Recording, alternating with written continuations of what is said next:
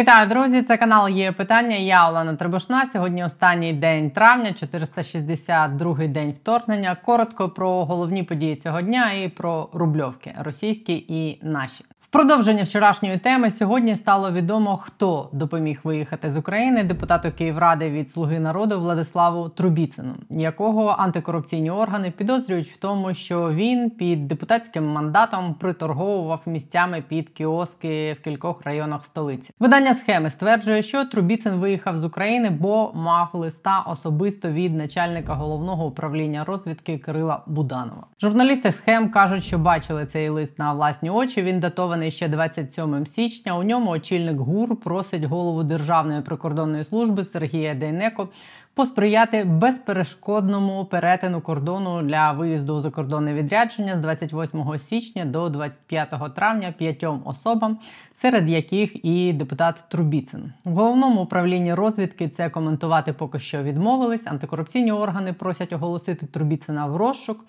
І припускаю, що не ГУР буде тепер шукати депутата Трубіцина за кордоном десь в батальйоні Монако. Ще один потенційний кандидат цей батальйон сьогодні намагався оскаржити свій арешт і заставу майже 3 мільйони доларів у вищому антикорупційному суді. Це екс-голова Верховного суду Всеволод Князів, пійманий на хабарі 2 мільйони 700 тисяч доларів тиждень тому. Князєву призначили, нагадаю, заставу майже у розмірі самого хабаря, навіть більше 107 мільйонів гривень, тобто 2 мільйони 900 тисяч доларів. Його адвокати просили відпустити князєва з під варти і зменшити суму застави, бо він і не має таких грошей, і 60% зарплатні віддавав на потреби ЗСУ, і взагалі куди він втече з країни, яка воює. Я кажу потенційний кандидат на втечу, бо це вже такий тренд, що обвинувачувані у топ корупції втікають за кордон. Ми тут порахували, що можна було б купити для ЗСУ і за хабар, який князів, як стверджують НАБУ і САП, брав, і за його заставу в 107 мільйонів гривень якщо він внесе її, наприклад, втече, як це заведено в Україні. 19 ракет до Хаймарсів, або 14 ракет Джевелін, або 290 снайперських гвинтівок Барет М82, або 484 свічблейди, або одну гаубицю три сокири, три пуски ракет Атакамс або один пуск ракети ЗРК Петріот. Тому жертвувати 60% зарплати на ЗСУ це звичайно прикольно, але жертвувати на ЗСУ однією рукою навіть 150 тисяч гривень, нехай на місяць. Це вартість, скажімо, так званого весільного дрона.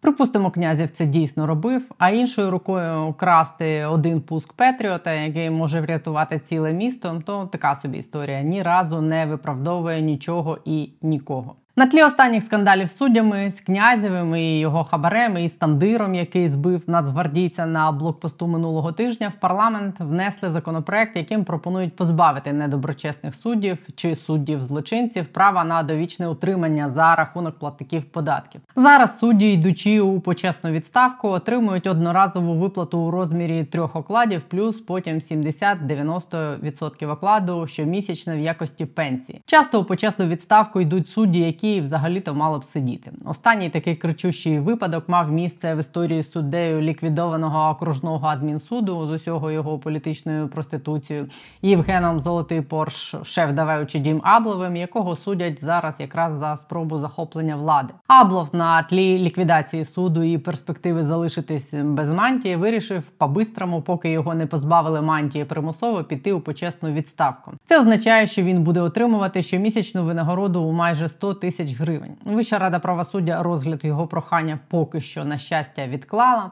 І от кілька нардепів з антикорупційного комітету, зокрема серед них Ярослав Юрчишин і Анастасія Радіна, з якими я недавно записувала інтерв'ю. Тут не є питання, хочуть позбавити суддів, підозрюваних чи обвинувачених в умисному злочині ось такого права на довічне грошове забезпечення після відставки, закріпити це на рівні законодавчої заборони. Вони пропонують заморозити виплати суддям, яких підозрюють чи обвинувачують у злочині, як мінімум до моменту, поки суддю не буде виправдано. Також пропонують зобов'язати Вищу раду правосуддя не розглядати заяви про відставки суддів, якщо на тих є дисциплінарні скарги. Поки ті скарги не будуть розглянуті, передчуваю, який спротив це зустріне з боку суддів. І сподіваюся, що профільний комітет парламенту, комітет з питань правової політики, який очолює слуга народу Денис Маслов, цей опір судової мафії подолає, якщо це комітет таки правової політики. До речі, питанням виїзду за кордон підозрюваних в корупції депутатів там теж мали б опікуватись і обійматися, якщо це комітет правової політики, і ми намагаємось будувати правову державу. Ну і остання тема на сьогодні про нашу рубльовку. Вона про тарифи, але теж про корупцію. Від завтра зростають тарифи на електроенергію. Уряд підвищив їх для населення майже вдвічі. З 1 червня 1 кВт година буде коштувати не гривню 44 і навіть не гривню 68, як це було, а 2,64 за кіловат. Це приблизно означає, що якщо середньостатистична родина з двох дорослих і дитини у двокімнатній квартирі сплачувала десь 360 гривень на місяць, то з 1 червня платіжка за електроенергію для них здорожчає десь вдвічі до 600 з чимось. А власник великої, скажімо, чотирьохкімнатної квартири або будинку, який споживав десь 500 кВт годин на місяць і сплачував тариф е, гривня 68, і в середньому 840 гривень на місяць тепер буде платити за той самий обсяг десь у 1300 гривень. Міністр енергетики Герман Галущенко пояснив таке рішення тим, що минулої зими енергосистема зазнала серйозних руйнувань внаслідок російських ракетних ударів. І якби таке рішення не ухвалили, то наступної зими ми б сиділи без світла. А воно дасть можливість забезпечити стабільність роботи енергосистеми. Наступної зими ми не будемо без світла.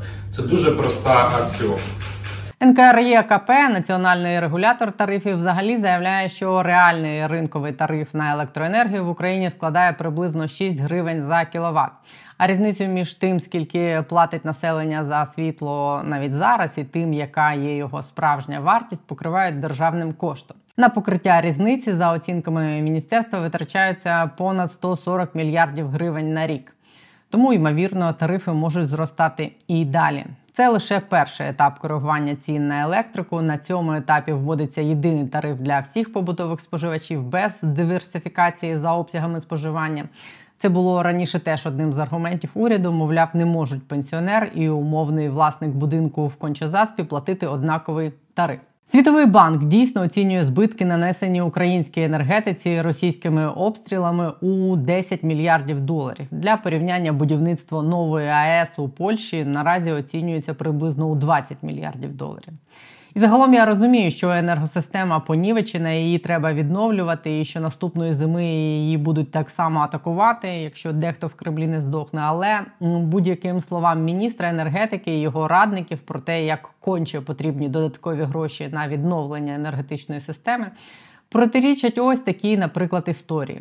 Два дні тому Юрій Ніколов з моєю колегою Олександрою Карасевич опублікували у виданні дзеркало тижня розслідування про те, як посадовці державного енергоатому піднімають десятки мільйонів гривень на закупівлях банальних мішків. Мова йде про звичайні великі мішки, у які засипають пісок і обставляють ними наземні енергетичні об'єкти для захисту від осколкових уражень. Їх купують, щоб зокрема захистити об'єкти на атомних станціях від обстрілів. Ринкова ціна на такі мішки коливається в районі 250-300 гривень за штуку. В розпал зимових обстрілів, коли на них був ажіотажний попит, ціна зростала до 300-400 гривень за мішок. Але мало того, що державна компанія примудряється купувати їх по 500, так, в підряді на влаштування захисних споруд, наприклад, Південноукраїнської АЕС в березні вартістю у 31 мільйон гривень вигулькнула ціна за мішок 3029 гривень за штуку. Навіть якби рахувати її разом з ціною піску, яким ці мішки набивають, за ринковими цінами це було б 850 гривень за штуку і аж ніяк не 3000. Журналісти порахували, що на рівному місці хтось, хто закуповував ці мішки, підняв мільйони. Не цікаво було б міністерство енергетики пошукати мільйони, яких не вистачає на відновлення енергетики, десь в кишенях тих, хто укладав такі закупівельні контракти, а не лише в кишенях пересічних громадян. Так би рішення про підвищення тарифів не виглядало таким цинічним в країні, більшість громадян якої через війну втрачають в доходах, а меншість чомусь на цьому якраз піднімає. Ну а тепер про російську рубльовку і корупцію наостанок. Російські пропагандисти і мікромілблогери, які займаються безпосередньо безпілотниками в Росії, другий день поспіль рефлексують з приводу вчорашньої атаки безпілотників на Москву. Вони гадають, чим обстріляли Москву і хто. Ось до чого вони прийшли. Вони вважають, що атака здійснювалась дронами різного типу, і частина їх була запущена за кордону, а частина з території самої Росії. Причому припускають вони, це могло бути зроблено Підмосков'ї і навіть самій Москві. Зокрема, ось цей безпілотник, який знайшли на вулиці Профсоюзній в Москві, вважають таким, що був запущений з території Росії чи самої Москви. З приводу вчорашніх глузувань в соцмережах з того, що один з дронів, нібито летів задом наперед, це були БПЛА типу качка. Так називають аеродинамічну схему, в якій у безпілотника органи керування розташовані попереду крила. Вперше про те, що Росію атакують такими безпілотниками, ці мілблогери писали ще 5 днів тому, коли два дрони в ніч проти п'ятниці атакували Краснодар. Ось на цьому відео з Краснодара видно приблизно такий безпілотник, який летить типу задом наперед. Сьогодні вночі Краснодарський край знову став мішенню для дронів. Були атаковані два нафтопереробних заводи. На території Афіпського НПЗ палала установка з перегонки мазуту. Цієї ж ночі атаки зазнав і Ільський нафтопереробний завод, але там, на жаль, не згоріло нічого цього разу. Росіяни вважають, що ці важкі БПЛА, типу качка, які з'явились на відео в Краснодарі та Москві українського виробництва, і роблять висновок, що українці самостійно освоїли виробництво великих БПЛА, і це створює додаткову небезпеку для Росії. Важкі великі безпілотники, які брали участь у вчорашній атаці, за даними цих мілблогерів, були споряджені кумулятивними зарядами промислового виробництва, що виключає їх запуск з території РФ, на їх думку. Розмір також передбачає, що летіти вони могли теж здалеку. Загалом з вчорашньої атаки росіяни зробили висновки, що їхній ворог, тобто ми, нарешті навчились робити безпілотники в промислових масштабах, і атак буде сильно більше на Росію. По-друге, після вчорашнього вони вирішили, що ми нарешті зрозуміли ще одну військову таємницю і розгадали загадочну руську душу. Що для того, щоб вплинути на ставлення росіян до війни, бити треба саме по рубльовці, де живе російська еліта. На російських форумах і в телеефірах після вчорашнього обстрілу Москви дійсно неслось нігадування на адресу кремлівської кліки, яка своєю СВО довела до того, що бомблять вже саму Москву. І, хоч російська ППО типу і спрацювала, і багато безпілотників знешкодили, все одно прилетіло і в приватні садиби еліти, і в квартири пересічних москвичів. Пам'ятаєте, як коли почалися атаки шахедів, нас усіх турбувало, і всі намагались порахувати і оцінити, скільки тих дронів гіпотетично може бути в Росії, і як їм тепер протидіяти. Так, от після вчорашньої атаки ті самі питання турбують багато пересічних росіян. Ось цей ефір у Скабєєвої після бомбьошки Рубльовки. Зверніть увагу, до речі, на обличчя самої Скабєєвої. После удара беспилотных летательных аппаратов э, по Москве и Подмосковью возникает два вопроса. Может ли это повториться? И второй вопрос, что же делать, в конце концов, в таком случае? Что касается самого беспилотного летательного аппарата, то это вообще-то относительно несложное устройство. Их производство может организовано ну, практически на любых мощностях. Очевидно, що і мінвійни розуміє, що протиповітряну оборону навколо умовної рубльовки і загалом навколо Москви треба посилювати, і це означає, що Шойгу доведеться послабити її в інших місцях. Саме так стояло і досі стоїть це питання для нас. Тепер так само воно стоїть і для них. По-друге, вчорашня атака дійсно мала той самий неочікуваний ефект, про який я вже обмовилась коротко вчора. Спостерігаючи за дронами над Рубльовкою, росіяни відверто зловтішались з того, що вибухає саме там, на Рубльовці, на зелених газонах і біля басейнів російської еліти. Вчора я показувала, як вправляв мізки своїм коментаторам в YouTube Соловйов. Мовляв, нема чому родіти. На Рубльовці теж наші люди живуть, і ми з мешканцями Рубльовки один народ. Такі коментарі, на які він це казав, неслись вчора не лише під його ефіром, а на багатьох російських форумах. Більше ненависті летіло не на адресу України, яка нібито атакувала Рубльовку, а на адресу Рубльовки і її мешканців, нібито атакованих Україною. Як виявилось, як би там не гуртувався глибинний народ навколо свого підстаркуватого диктатора з замашками Сталіна, в глибині душі глибинний народ виявляється, відчуває різницю і певну несправедливість між маєтками маєтками, розкішними тачками і годинниками вартістю сільську школу у так званих рубльовських еліт з одного боку, і атрибутами життя цього самого глибинного народу не кажу вже про спраглих до унітазів буряті. Окремо зловтішались з вчорашніх обстрілів Москви мешканці прикордонних районів, особливо Білгородщини, для яких СВО давно перестало бути чимось абстрактним, бо там щоночі, ледь не щодня, артилерійські обстріли, дрони, а часом їх приходять звільняти озброєні свої ж росіяни. Сьогодні губернатор Білгородчини оголосив, що з двох прикордонних селищ Шебекіно і Грайворон евакуюють до Вороніжа усіх дітей через те, що посилились обстріли. Вчора губернатор Білгородчини збирав місцевих чоловіків. Вони рішали, як посилити територіальну оборону. Позавчора губернатор Білгородщини попросив анексувати Харківську область, щоб припинились обстріли Білгородщини. Ну, а сьогодні в американському виданні Time вийшов великий текст про атаки Легіону Свободи і російського добровольчого корпусу тиждень тому на Білгородщину, в якому спікери цих російських добровольців кажуть, що будуть продовжувати влаштовувати рейди на російському кордоні, поки їхні сили не будуть достатньо великими, щоб атакувати Москву. Очевидно, в рамках підготовки до таких атак вчора росіяни проводили свої підготовчі роботи. Вони підірвали ділянку дороги в районі КПП Три сестри на кордоні з Чернігівською областю, щоб не допустити заходу українських ДРГ на важкій техніці до Брянської області. Виглядало це дуже символічним епізодом цієї війни. В цьому місці географічно сходяться кордони України, Росії і Білорусі. І в 75-му році там було встановлено монумент Три сестри на честь, так би мовити, дружби трьох народів, колишньої дружби. Цей вибух яскраво символізує якраз кінець усілякої дружби. Танкам він також мало завадить пройти, якщо танки схочуть. Підсумовуючи, вчорашня атака невидимих чоловічків на Рубльовку так виглядає, що прокладає невидимі лінії розмежування між Путіним як головним, хто затіяв війну з одного боку, і російським населенням, яке зловтішається з нього, його оточення і еліт як таких.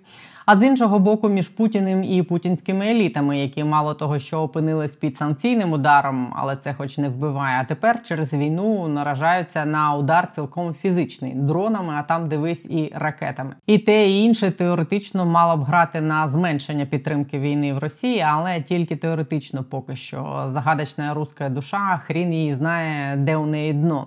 А може його взагалі немає, а може і душі немає. Ось вам сьогоднішній приклад про загадкову білоруську душу. Білоруські прикордонники умикнули, як казав Янукович, на нашому кордоні з Білоруссю агітаційний ролик, в якому розповідає, що немає відмінності між українським і російським борщем, і що ми майже один народ. І коли у наших українських прикордонників закінчиться борщ, то щоб вони, мовляв, переходили на їхній бік. Ось послухайте, товариші українські прикордонники. Не забувайте про те, що білоруський та український борщ дуже схожі між собою. Безумовно, є незначні відмінності. До українського борщу, як правило, додають квасолю, а в білоруському борщі більше картоплі. Український та білоруський борщ це і борщі сусіди і борщі родичі. Пам'ятайте про це, товариші. І коли вам більше не буде з чого готувати ваш борщ, переходьте на наш бік. Ну як інакше, як загадковою душею пояснювати це. Наша прикордонна служба відповіла на це білорусам в Телеграм, що нині білоруський борщ радше схожий на російські щі, і запишіть в своїх кулінарних книгах, що ми боремось за свою незалежність. А ви вже багато років в полоні бункерного діда. Радимо змінити інгредієнти і стати вільним народом. А до того їжте самі і не вдавіться, і тримайтесь подалі від наших кордонів. Приєднуюсь до цих побажань прикордонників і від себе бажаю їм не випускати за кордон корупціонерів навіть з листами Буданова. Крапка на тому на сьогодні. Бережіть себе і до завтра.